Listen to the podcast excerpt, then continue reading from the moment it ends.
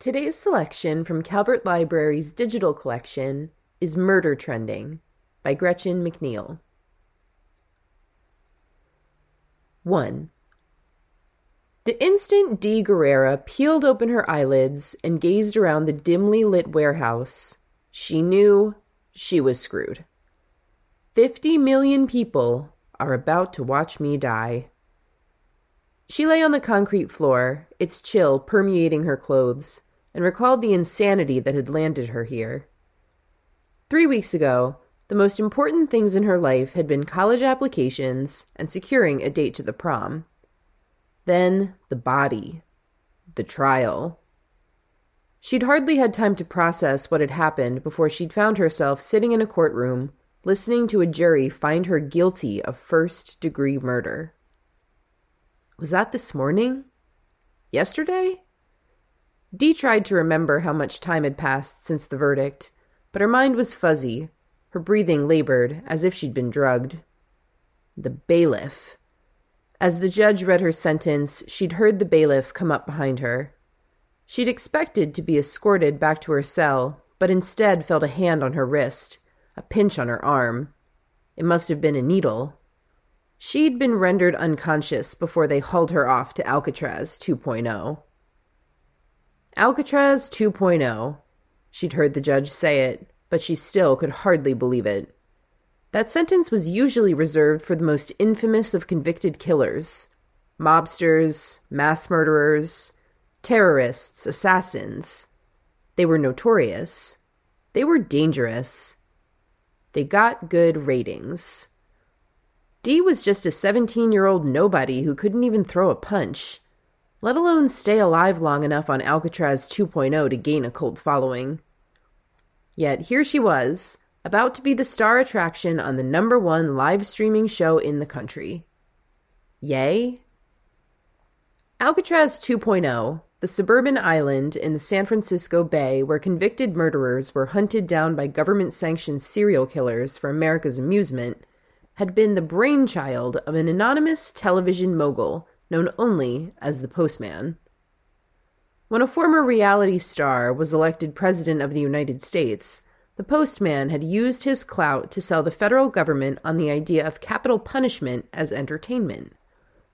Broadcasting the over the top theatrics of the Postman's psychotic killers, each with their own thematic brand of murder, not only reminded citizens of what awaited them if they broke the law, but kept them glued to their screens where they were less likely to break said laws in the first place.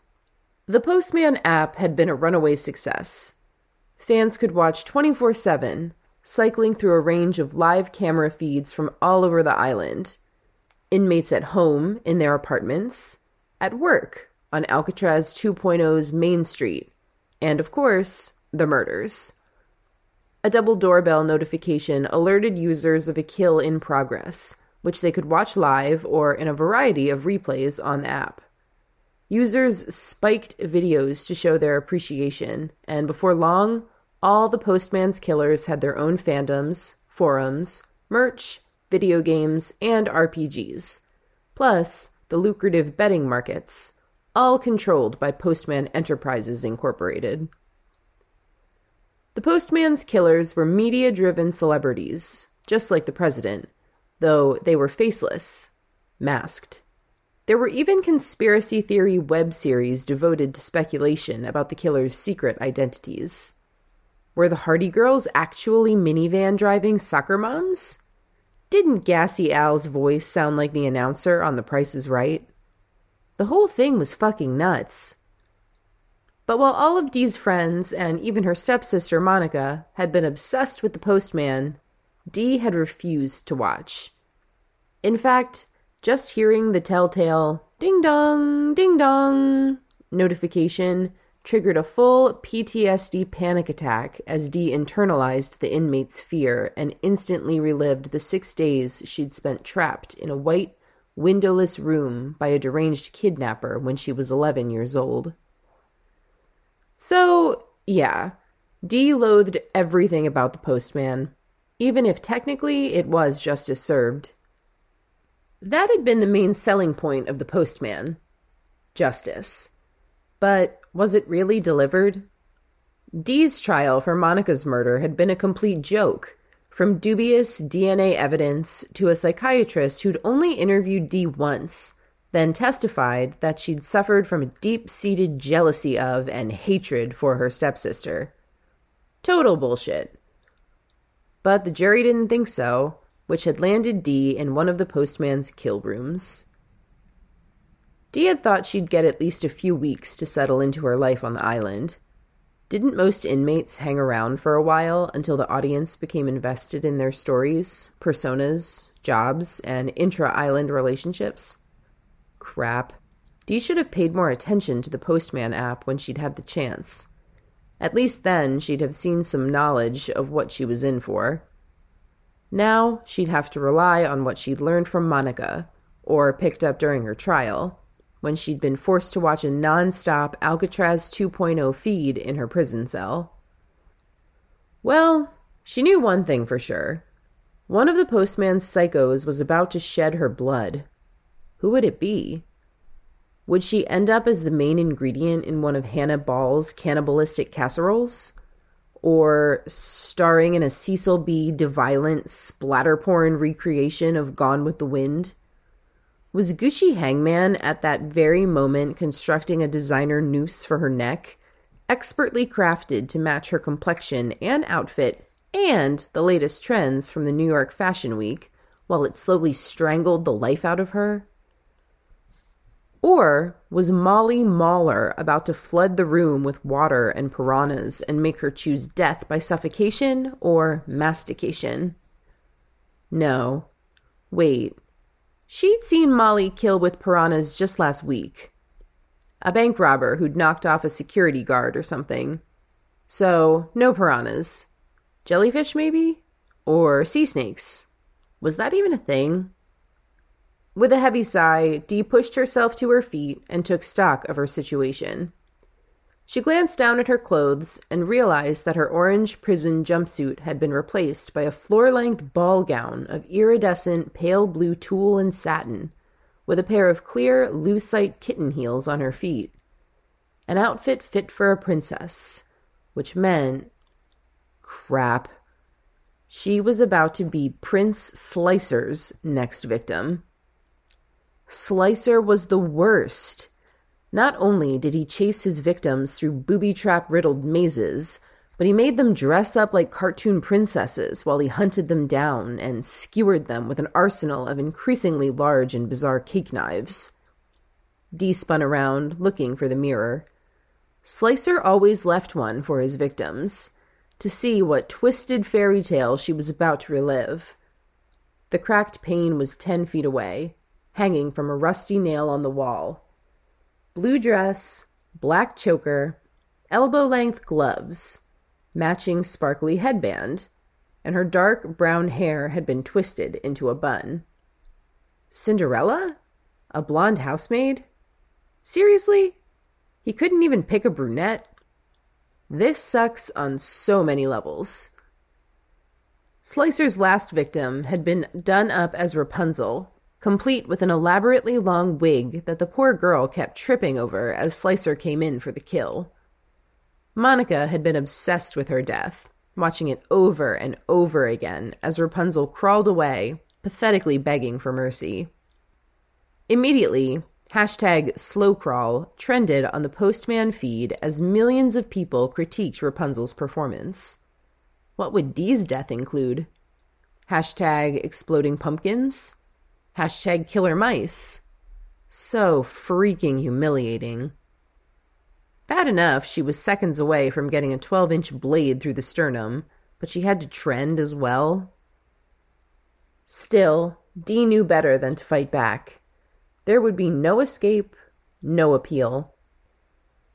There never was an after Alcatraz 2.0 sentence, and Dee didn't stand a chance against the postman's killers. Even badass MMA fighter Nancy Wu had only lasted four months. No, the most Dee could hope for was to put on a good show in her final moments. Maybe sell some merchandise from the postman's e store to help her dad and stepmom with the legal bills. So, best case scenario T shirts depicting her mangled corpse, a smartphone case sporting her skewered Cinderella silhouette and the hashtag, A Death is a Wish Your Heart Makes, a shot glass shaped like a cracked slipper. The world was so messed up. Footsteps broke the silence of the warehouse, jarring Dee back to reality. It's starting. Glancing around, Dee saw that she was in a small chamber, walls on all four sides, lit by a single spare bulb suspended above her head. In each shadowy corner, a red dot of light indicated a live camera filming her every move, and to either side, dark, narrow corridors snaked off in opposite directions. Slicer's footsteps were coming from her right, which meant she was supposed to run the other way, like a good, convicted killer. Because maybe you really are one. Stop it, Dee said out loud, clenching her fists by her side. You didn't kill Monica. It wasn't the first time that doubt about her innocence had nagged at her. Doctors had warned Dee's dad that she might have been more scarred from her childhood abduction trauma than anyone realized. And then, after hearing Dr. Farouk's testimony, Dee's eyes welled up, and she bit her lip hard enough to draw blood as she tried to fight back the tears. You didn't kill her, she repeated silently, no matter what they say. And then something snapped. Why should Dee be the victim here? The country wanted to see blood, but why did it have to be hers? Prince Slicer had brutally murdered dozens of people, which in Dee's mind made him more deserving of justice served. Besides, if she died, there would be no one left to find Monica's actual killer. That was something worth fighting for, wasn't it? Dee didn't run. She didn't flee blindly down the pitch black hallway, stumbling toward whatever sadistic traps Slicer had laid for her. Instead, Dee grabbed the only thing she could use as a weapon the mirror. She ripped it off the wall, the decrepit nail on which it had hung clanging to the concrete floor, and waited beneath the single suspended light bulb. A figure emerged from the corridor. Prince Slicer was dressed all in white crisp, straight legged pants, shiny patent leather shoes, and a wide shouldered coat bedecked with gold buttons and matching epaulets. He was Cinderella's prince, just like the cartoon character Dee had loved growing up. But instead of a glass slipper, he gripped a nasty, serrated knife in his hand, and his face was obscured by an enormous pair of night vision goggles. Oh, so he'll be able to see in the pitch black maze, but I won't. Coward. It seemed so cheap, so ridiculously lopsided. A kitten versus a cheetah. Except that Dee had seen enough Hollywood blockbusters to know that this cheetah had a weakness. Prince Slicer stared at Dee from the shadows, head cocked to the side, as if he was confused by her lack of abject panic. She wondered if he worried about the rankings of this video. Prince Slicer was pretty popular, but even he wanted to make sure each and every kill got a high number of spikes to up his profit sharing potential. So Dee's refusal to play along had to be worrisome. Good. Fuck this guy. I'm not a toy. He flicked his head towards the opposite corridor, prompting Dee to run, but there was no way in hell she would plunge recklessly into the darkness. She shook her head defiantly from side to side. Prince Slicer sighed, epaulets sagging as his shoulders drooped. The body language reeked of irritation, though he never said a word. This time, he pointed the blade at the hallway, like a parent punishing a child. Go to your room. Now. Screw you, Dee said, that did it. Prince Slicer lowered his chin, his goggled eyes boring a hole right through her, and marched across the room. Dee barely had time to react. She took two steps back until the mirror was directly under the light. Then she angled it to reflect the overhead bulb and aimed the concentrated beam at Prince Slicer's night vision goggles. Shite! she heard him say, no one had ever heard Prince Slicer's voice, and Dee imagined that hashtag Slicer Speaks would be trending within seconds. But she didn't have time to ponder the newest mega hit hashtag. Slicer shielded his eyes with his arms and charged. Dee dodged just as he slashed at her face with the menacing blade, missing her by inches. She darted out of the way and kicked at the pristine white legs of his costume. He stumbled, and as Dee swung around, she cracked the mirror against the back of his head. Prince Slicer sprawled onto the floor, momentarily flailing his arms and legs. Then all went deathly still, except for the blood pooling beneath his body. Well, shit.